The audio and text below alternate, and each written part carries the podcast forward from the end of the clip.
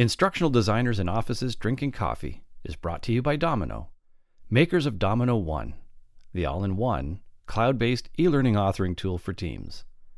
You can learn more at dominknow.com. That's D O M I N K N O W.com. Now, here's this week's episode.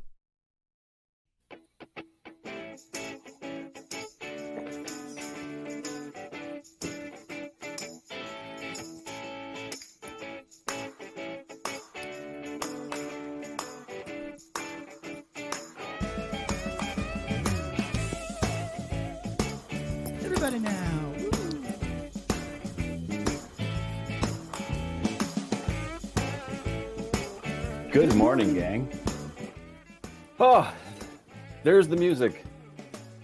Get your chair dance on, everybody. And there's the coffee. Oh, the coffee, yeah. Woof. Oh, good morning to everybody in the that I chat. need every Wednesday. Yep, yep. A nice jolt of Java.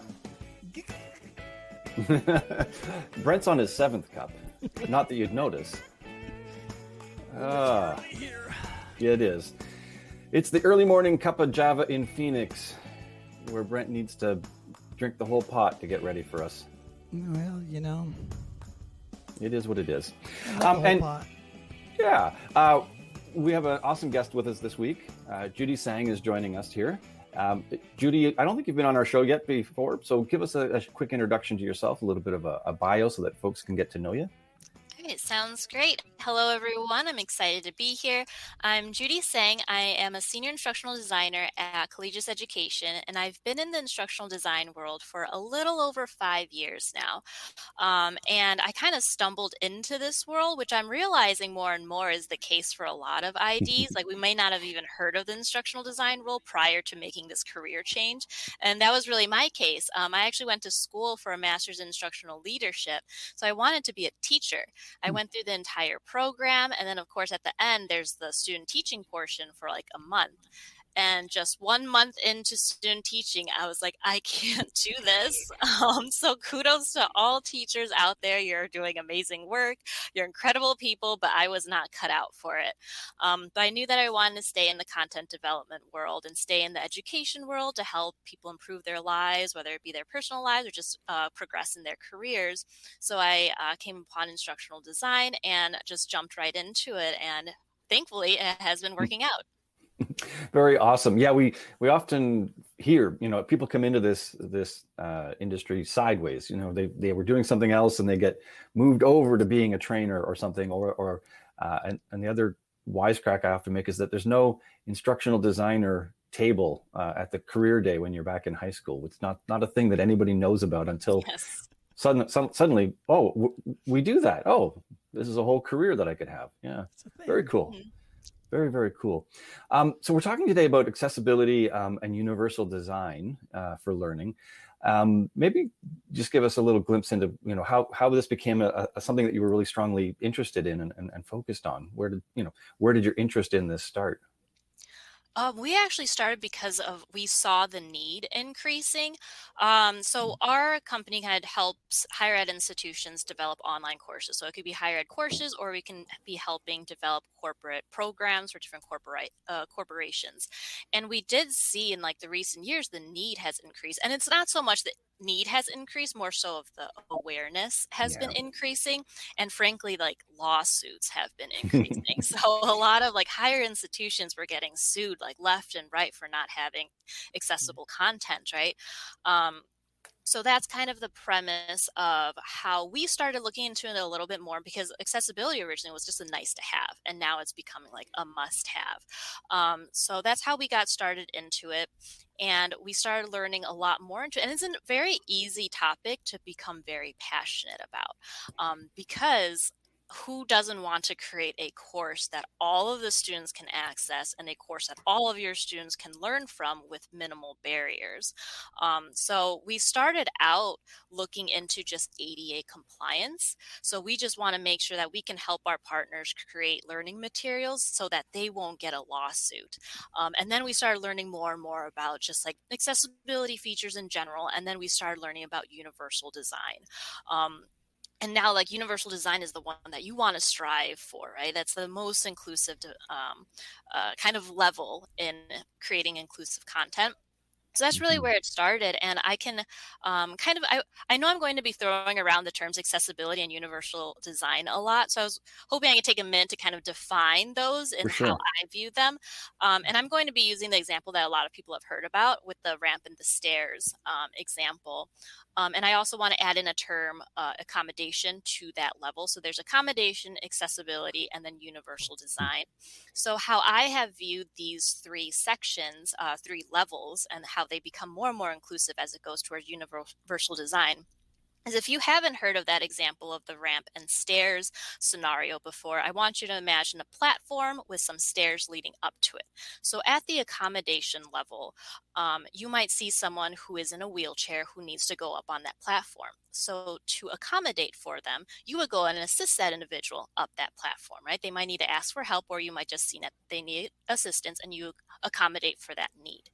Um, and then the next level up for accessible design um, you might see the scenario where there is a ramp built next to the stairs. So that way, the individual who is using the wheelchair can go ahead and wheel themselves up. They don't have to ask for anyone's help. They can be independent in that. And anyone who can just walk up the platform using the stairs can go ahead and utilize that. But something I want to point out is in that scenario, there are still two different tools being used to achieve that final outcome. So um, they're still not using the same tool yet. And that's where universal design comes in. So, in that same scenario now, with the platform, you might not see the case with the stairs anymore. Uh, you'll just see that ramp. So, everyone, whether they're using a wheelchair, wheeling themselves up, or someone who can just walk up the ramp, they're utilizing that exact same tool to achieve that outcome. So, you can see how that is the most inclusive design. Um, and then, when you want to bring it back to how it can relate to course components, I'll give the example of a video. So if you have a video in the course, in the accommodation section, you might see a video that has no captions, no transcripts, just a video for students to look at. And then you might have someone who is hearing impaired and has to reach out to the instructor or the trainer and say, hey, can I have a transcript so I can understand what is going on in this video? They would provide them that transcript and you have accommodated for that need. Then the next level up for the accessible or uh, level, you might see something where the video, no caption is provided, but now you have a downloadable version of that script below. So individuals who need it can access it without asking anyone for help, um, but they just have access it. But they are still utilizing a different tool to access that information. And then finally, for the universal design uh, level, you would see a scenario where that video is now has captions now, so everyone can utilize that same tool, whether you're uh, whether you uh, you have a hearing impairment or you don't have a hearing impairment, you can go ahead and utilize that tool, and um, access that same information and learn from it.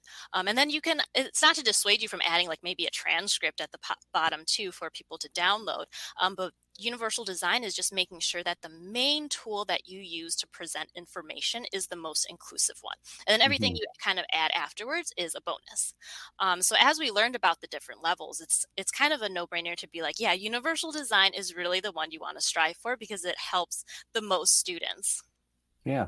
Oh, and, and that, that example of, of the video, um, I mean, there are a lot of folks who don't have a hearing impairment who will still watch TV with the captions on because the room is, is busy or, or, you know. My daughter does uh, that. It yeah. Uh, well, that's a that's a whole different story about uh, about parent and child relationships and generations and uh, get off my porch. No, um, but but still, um, we we think about it as a you know adding closed captioning as a tool to assist some people, and in, sometimes we have kind of a a narrow vision of who those folks are, but a tool like that ends up being something that people you know more broadly can simply use and it turns out to be beneficial to everyone uh, potentially not just solving something for a specific group of people who have been identified as the you know the the, the, the targeted need etc so yeah and and for individuals who may uh, think that their courses are, or those like universal design principles are only helping a certain population,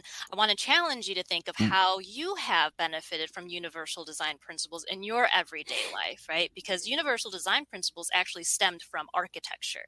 So if you have used an escalator, an elevator, walk through automatic doors or use like door handles that are levers versus door knobs or just like push a stroller up like one of those slope curves. I mean, you have benefited from something that has been mm-hmm. created mm-hmm. based off of universal design. Um, and you might not have, you've taken it for granted, right? You didn't think that that actually stemmed from an accessibility need. So we just want to replicate this experience and replicate all these benefits in the online learning platform.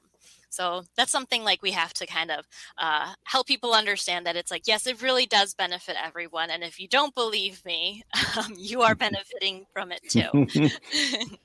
it reminds me of, I'll, I'll, throw in a book that I think everybody should read. I, I mentioned it to uh, a, a group I was training on Monday. Um, the Design of Everyday Things is still one of my favorite books by uh, Don Norman. Do- Norman is Norman Donald mm. Norman, Nielsen, the Nielsen Norman Group. Um, Dr. Norman is the guy that wrote it. Don Norman, thank you. I mean, I knew somebody in the chat would help me out there.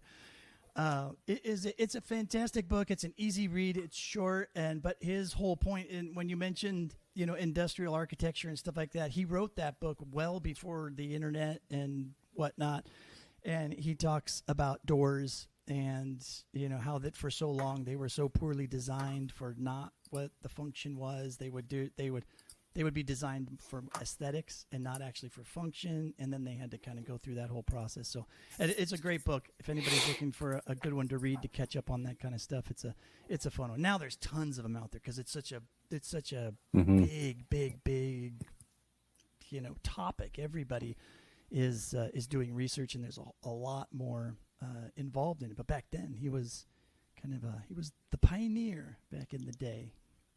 Very much. Um, and I've tossed a link to the uh, to the website for the book in case anybody's Excellent. interested in following up on that. Yeah. Um, you know, uh, oh, sorry. Go ahead, Chris. Oh, I was just going to say. I, I, mean, so how do we, you know, the, this idea then of universal uh, design? Um, what are some of the things that we need to start doing to start thinking about that in terms of say you know e-learning and online learning in, in general? Where do where, where do we take that then to our specific sort of area of work um, first off, just the process of course design. So, a lot of people who are hesitant on starting to look into this a little bit more, like if you talk to them about universal design, everyone is going to agree that it's like, yes, mm-hmm. this is the goal. But why there is still some hesitancy and why there's some people who are still aren't implementing it is because they might think of it as like an extra step in their course development process. So, they might think that it's like, oh, after I design this entire course, and then I have to go back and make some areas more accessible or add in more resources to make it more inclusive. And I would want to have everyone reshape their thinking again to just start off with the intention of creating a very inclusive course. So that way it becomes the blueprint of everything that you are creating, right? So then you're selecting materials that are the most inclusive. You're organizing your course to be the most inclusive it can be. And you're already thinking of evaluation methods that are the most inclusive. So that way when you finish your first initial product, that's already like the most inclusive you can make it. And then if you do if you need to make any edits, then you can, but at least that initial product is already very inclusive inclusive. So, first off, just thinking about that, where you just want to start off being inclusive inclusive and then if you don't really know how like if you haven't done too much research into universal design a safe bet is just have multiple like a variety of modalities for students to retrieve information and to express how they've learned the information um, because a lot of the times when we think about it um, we might think of providing multiple modalities for how to retrieve it. So we might provide videos, articles, and we, we're good at that. But some people t- kind of forget that we need to provide multiple ways for students to demonstrate that they've learned our mm-hmm. materials also. And I want to provide a very simple example of that where you might think um, you want, or you might want to utilize a paper as an evaluation method. And then there's a student in your class that is wondering if they can just record an audio, like oral presentation of the materials instead. And you're like, yeah, you know, I only want you to be able to recite like what you've learned and apply it to like this case study. So, of course, yes, you can do that. So, an easy way to make that into a UDL type of evaluation is offer that to everyone. Mm-hmm. So everyone has that option. You can write a paper or you can do an oral presentation of the content. Obviously, that's not going to work for all types of evaluation method, um, uh, because it depends on what you are trying to measure, right? So it depends on the mm-hmm. content. If you are just going to measure their knowledge on this topic, then it shouldn't matter whether they orally present it to you or if they write it um, and present it to you in a textual format. Um, if you are strict and you require them to do that textual format, then you need to start questioning yourself. Like, well, am I evaluating them based off of their typing skills? Um, so we want to make sure we're evaluating based off of that objective. Yeah. And that's one way that you can kind of frame how you are developing your course to just have a fictional character or fictional person in your mind that may need different abilities from the average student. And if you're building all of your components based off of like this individual's possible needs, then you have a better chance of covering all the bases then. So I think that's mm-hmm. a good place to start off with just to think because it's um, when we think of like uh, individuals with uh, different abilities, we might think of percentages and statistics, and that it, then you stop thinking of that individual student. Um, and I also want to bring up a case where I read before when I was reading about all, all, these like lawsuits coming up. There was an individual who just had wanted to go into college, like or a university, and they were looking up at all of these different websites, and none of them were accessible. So that individual actually ended up suing 50 universities and colleges because they couldn't access the the websites. Um, I, and this is just something we take for granted. Like all they want to do is further their education, and they're met with so many obstacles. So if mm-hmm. you keep that person in mind, even if you think you're doing like extra steps to make your course more inclusive, hopefully you'll think it's worth it if you are going to helping even just one student. So I think it's a lot of it is just framing your mindset and then just to start off with um, just having a lot of varieties of materials and then again if you want to go a little bit deeper into how you can make it inclusive internet has a lot of like um, resources and examples. Like this is something that everyone is trying to be better at. So I do not discourage like doing like a quick internet research, see what options are out there already, see what people are already doing. You don't need to recreate the wheel. You can just kind of see what they're doing, customize it to fit your needs. Um, so I think that's a really good place to start off with. I even thought about assessments uh, until you just mentioned it. Oddly enough, I, I, I, always think about the content, right, and and mm-hmm. and the teaching part, and that um, yeah, that's something I'm going to have to think through a lot more uh, now because yeah, mm-hmm. I mean, mm-hmm. if we're talking about all of our content being accessible, those how we assess folks is a big part of it, obviously, in mm-hmm. the work that we do. So yeah, I mean mm. that's. Mm. Uh, uh, it's definitely an interesting thing to think about on top of just how do we get the content to them. Mm-hmm. Yeah, uh, Tisha has a comment in the in the chat. Assume that you have users and students with these needs, despite what leadership thinks. Uh, I like that. Yeah, I think the last part of there is, is the the point that's being the, trying to be emphasized. That um, yeah, there are there are always going to be assumptions that are made about who the audience is. Um, a lot of uh, a lot of um, the needs that we have for, for different levels of accessibility, uh, et cetera, are, are, are, hidden. We, we don't even know that, uh, you know, certain uh, things exist. Um, Brent and I are both um, moving into the middle portions of our uh, lives on this planet and you know we're, we're, reaching for our reading glasses more and more so there, there you know there are all kinds of um, you know all kinds of things that, that uh, we would make assumptions about not necessarily recognizing things. Um, when you're talking about keeping these folks in, uh, you know in, in mind is your is your group working with like do you have actually personas or do you have um, you know, checklists to, to represent the the you know the the, the different range of, of, of needs? Uh, like how do you guys approach that? We actually when we created our ada team we um and i'll give a little quick little background of how how mm-hmm. our ada team formed. Oh cool. Um so once we discovered that there was a need, they had me spearhead this initiative to try to create a team to be like experts for our company. And I was I made sure to find people from different departments that were all involved in our course development process. So I wrote, I would represent the content development team, and then I pulled individuals from, uh, or an individual from the engineering team, someone from the production team, uh, someone from video team, they say that already? Hold on. Engineering, production, video, uh, and student support team. Um, so I made sure to pull in people from different perspectives, different levels of uh, areas of expertise so that we can do research in our specific areas.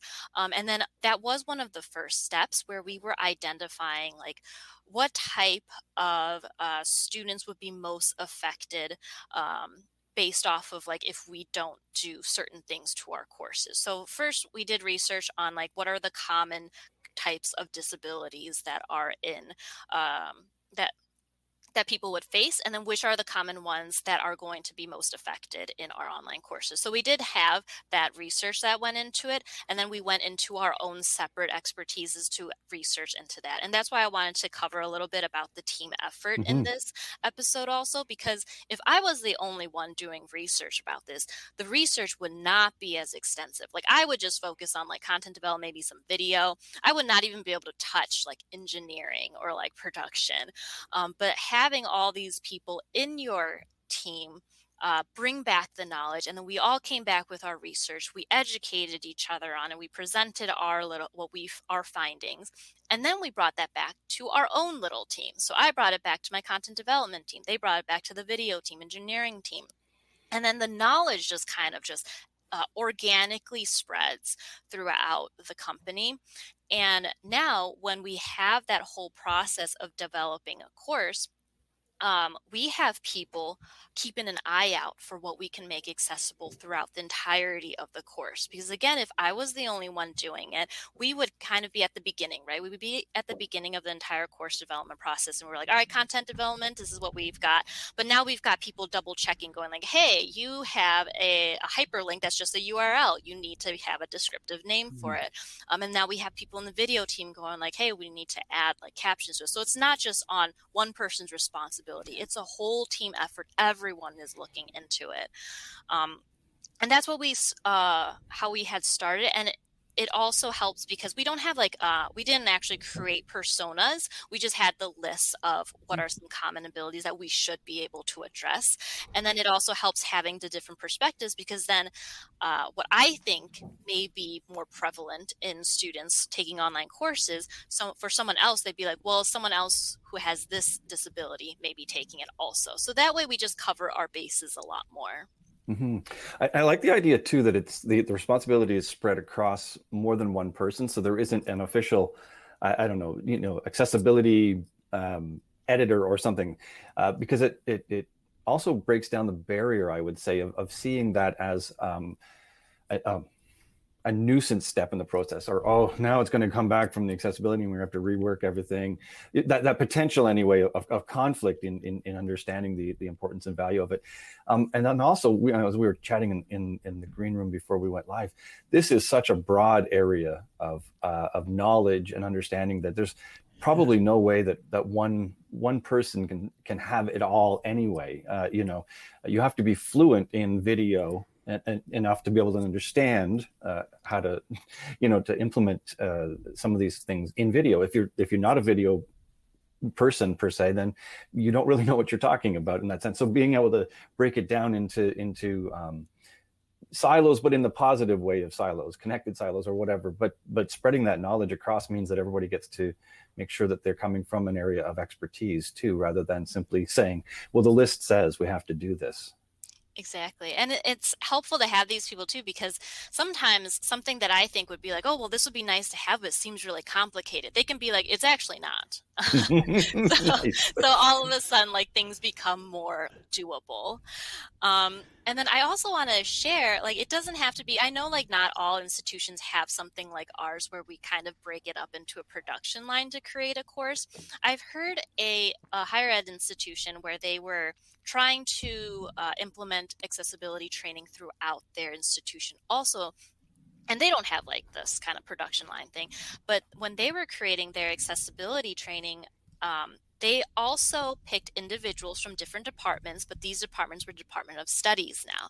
So they would find a go getter from the history department, the psychology department, uh, physics department. They find the go getters of each department give them that training and then they would give them like a little badge or certificate afterwards saying like you're an accessibility or universal design expert now. And then now it was their job to go back to their teams and recruit two more individuals to come take the training. So it was like a pyramid scheme for accessibility and universal design uh, training. Um, but it, they said it worked out very well because first there was that incentive right? They would get that badge or certificate. And then there was also kind of like a light peer pressure and fear of missing out um, because now there's people in their department that have taken this training and they're like well when is it my turn? And it's like well they got this training. So now they're actually anticipating and they're looking forward to this training versus being like oh well this is like something that's being imposed on us. Um, so that's just another way that I uh, have learned has been successful. Again, it's just like a team effort. It's spread out across different departments, uh, spread out across the institution. So it's not any like single department's job to kind of enforce on everyone. When you when you first started doing it, um, how hard was it?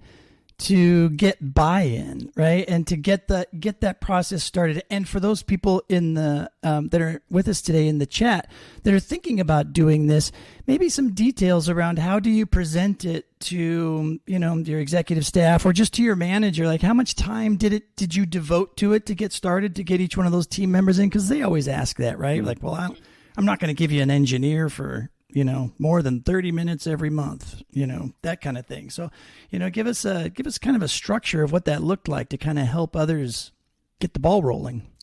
Absolutely. Thankfully, we didn't have to kind of get executive buy-in. It actually came top down because we saw this need.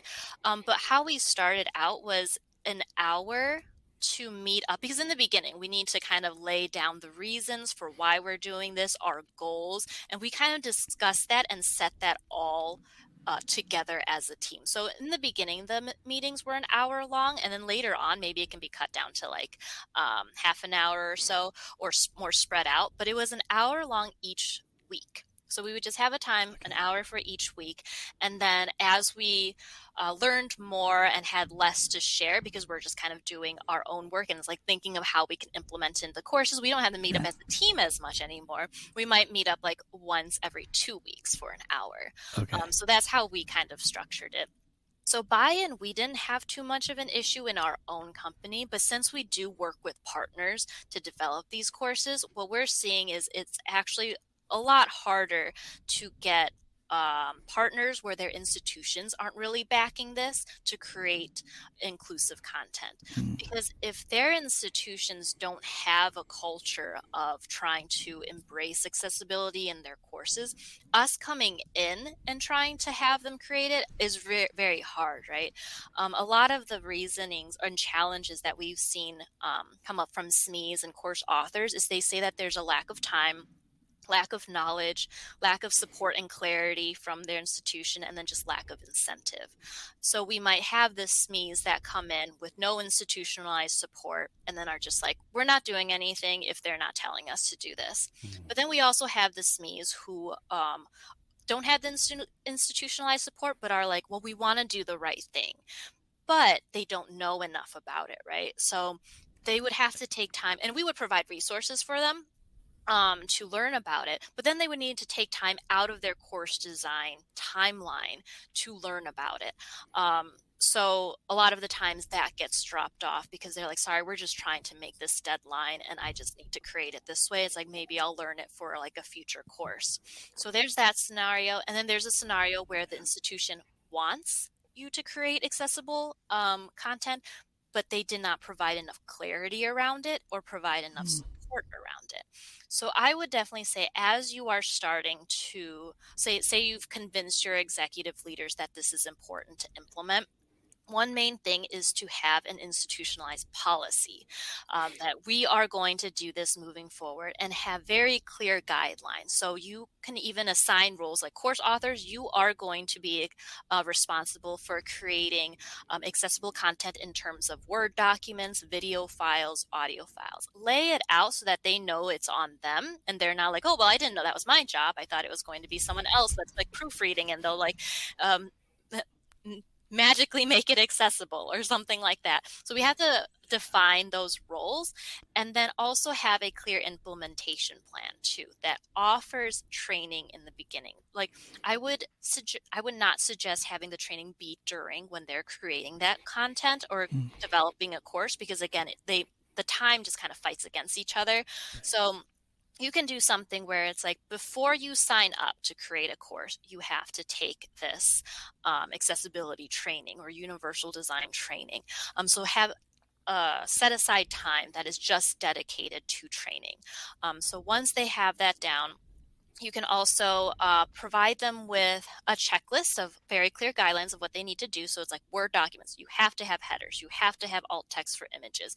You have to have a table headers. Just very clear your checklist, which is what actually what our team was able to do and we found very useful too. So we created checklists for every component that we think would be seen in a course. So we have checklists for Word documents, PowerPoints, Excels, video, audio, formatting, and then so that anyone who's interested, we can just like, oh, here, here's what you need to do to at least be compliant, right? So because our level right now is just be compliant, and then if you want to go further, we can provide you with a lot more resources then. But let's get you compliant first.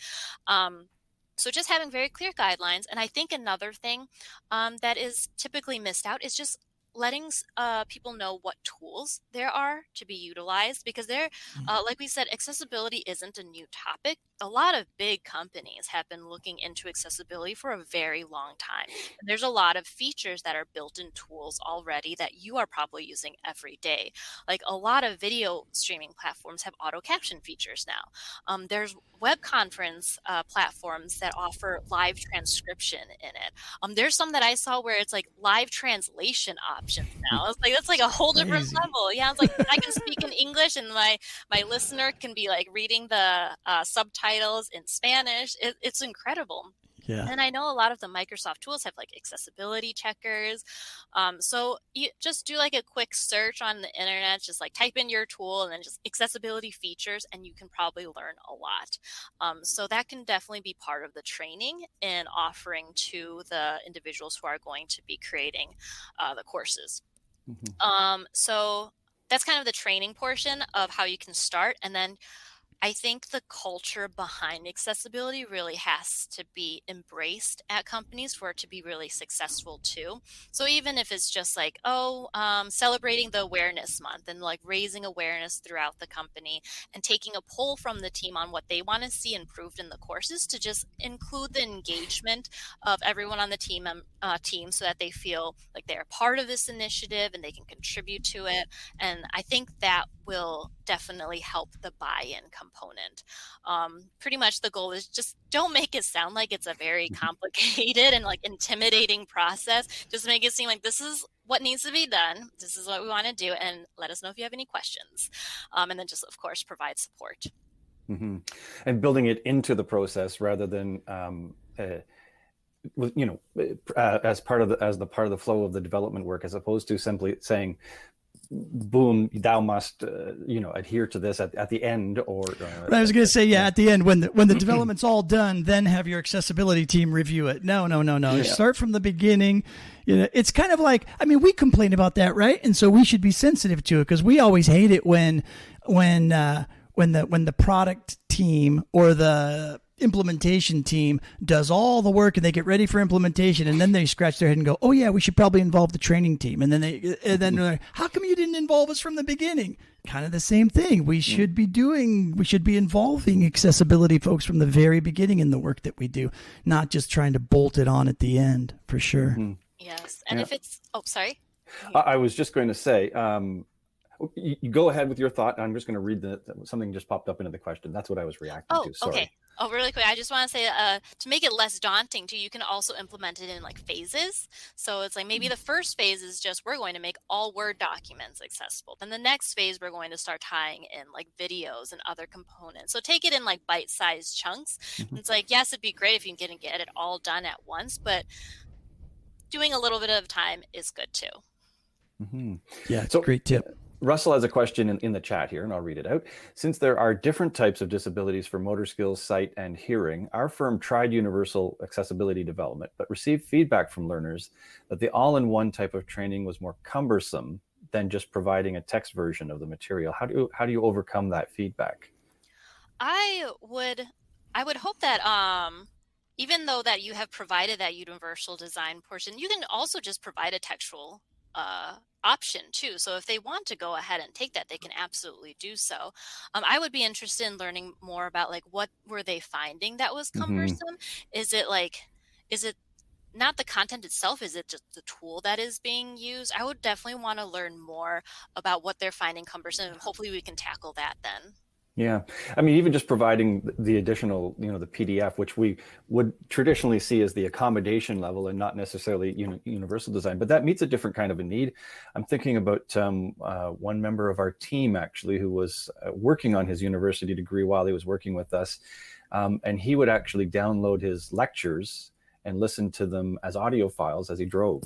Uh, rather than because uh, some of his pro, pro, uh, courses were, were you know video based but online because he wasn't intending in per- attending in person, he would run the audio file, you know, so that he would be using that other time. So we, we don't think of that as um, necessarily an accessibility, but it was his way of accessing, um, you know, the content, the information in a way that was was better suited to what you know his lifestyle and his needs so mm-hmm. that was actually something that we mm-hmm. started recommending to some of our partners who have adult learners so we were like if you really need to have a lecture normally we try to do like shorter videos right but if you really want a long lecture at least provide an audio file of it so your learners can just play it while they're washing the dishes mm-hmm. while they're driving on their commute um, so i think that's a really great addition yeah. And I think it's I think it's an important thing too, uh, and uh, um, you know when you're looking at that creating multi-purposing some instruction, right? Especially when you're talking about education, but there's lecture stuff still in in corp on the corporate side of things too.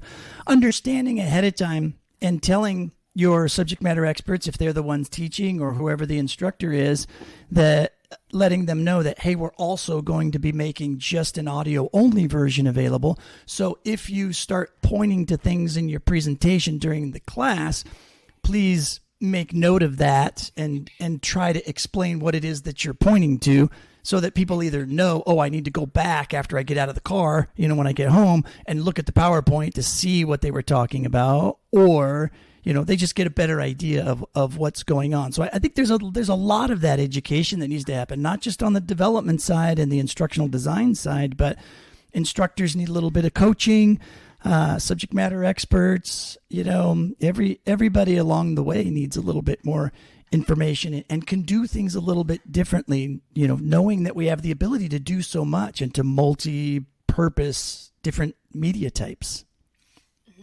Mm-hmm. Or, to, or if it's just speak clearly, right? We're going to get this transcribed, right? Try to enunciate your words so that when we send this off to the transcriber or the translator, you know, it's easy for them. They're not coming back to you going, I'm sorry, at, at, mm. at, you know, eight minutes and 35 seconds, you mumbled something and we can't quite figure it out, you know?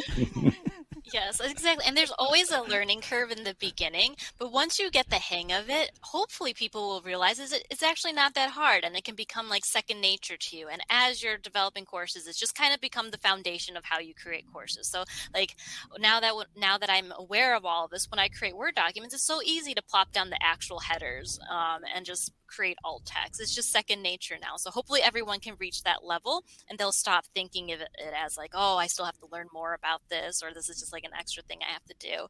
Um, but yeah, that's that's the goal. mm-hmm. um, so thinking about where where your your team is at right now, um, I mean, you've got uh, your multifaceted kind of approach. Um, everybody's got their area, you know, of expertise. Um, are there still things that your team needs to add on to to your toolbox that you that you're looking forward and saying, okay, we're here. What do we need to do next? Yes, we are working on. So we've created a checklist right now, right? That we kind of hand mm. to clients if they need it.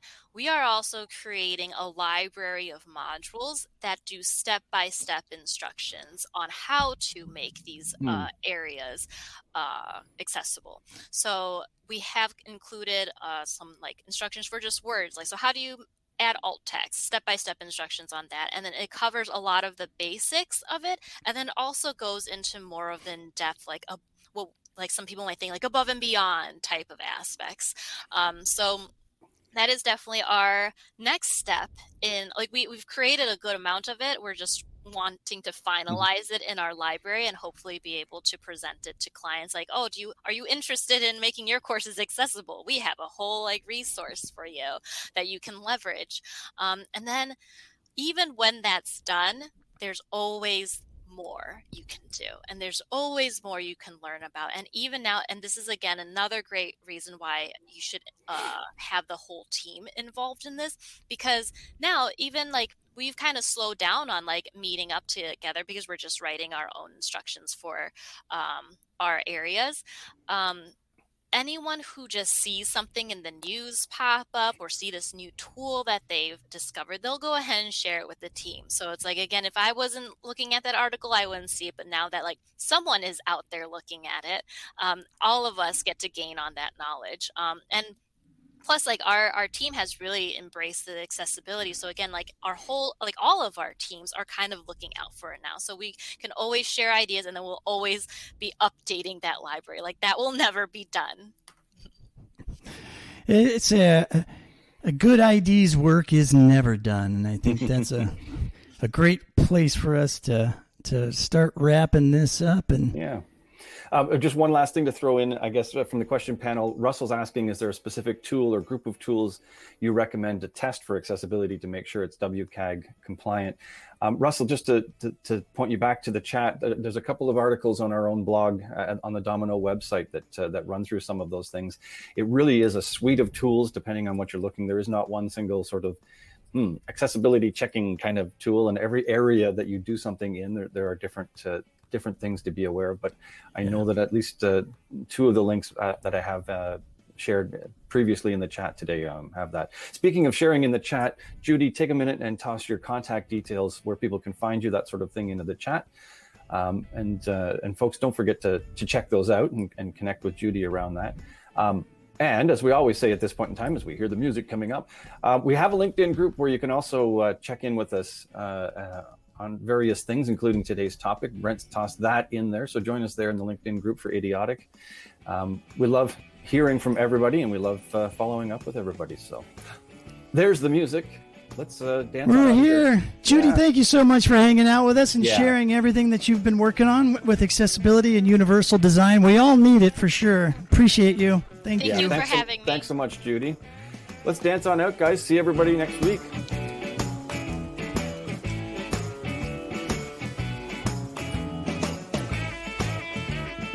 I haven't done a good zoom lately.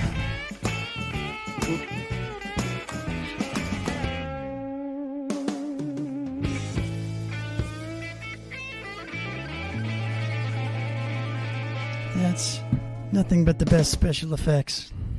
Adios, everybody. Bye.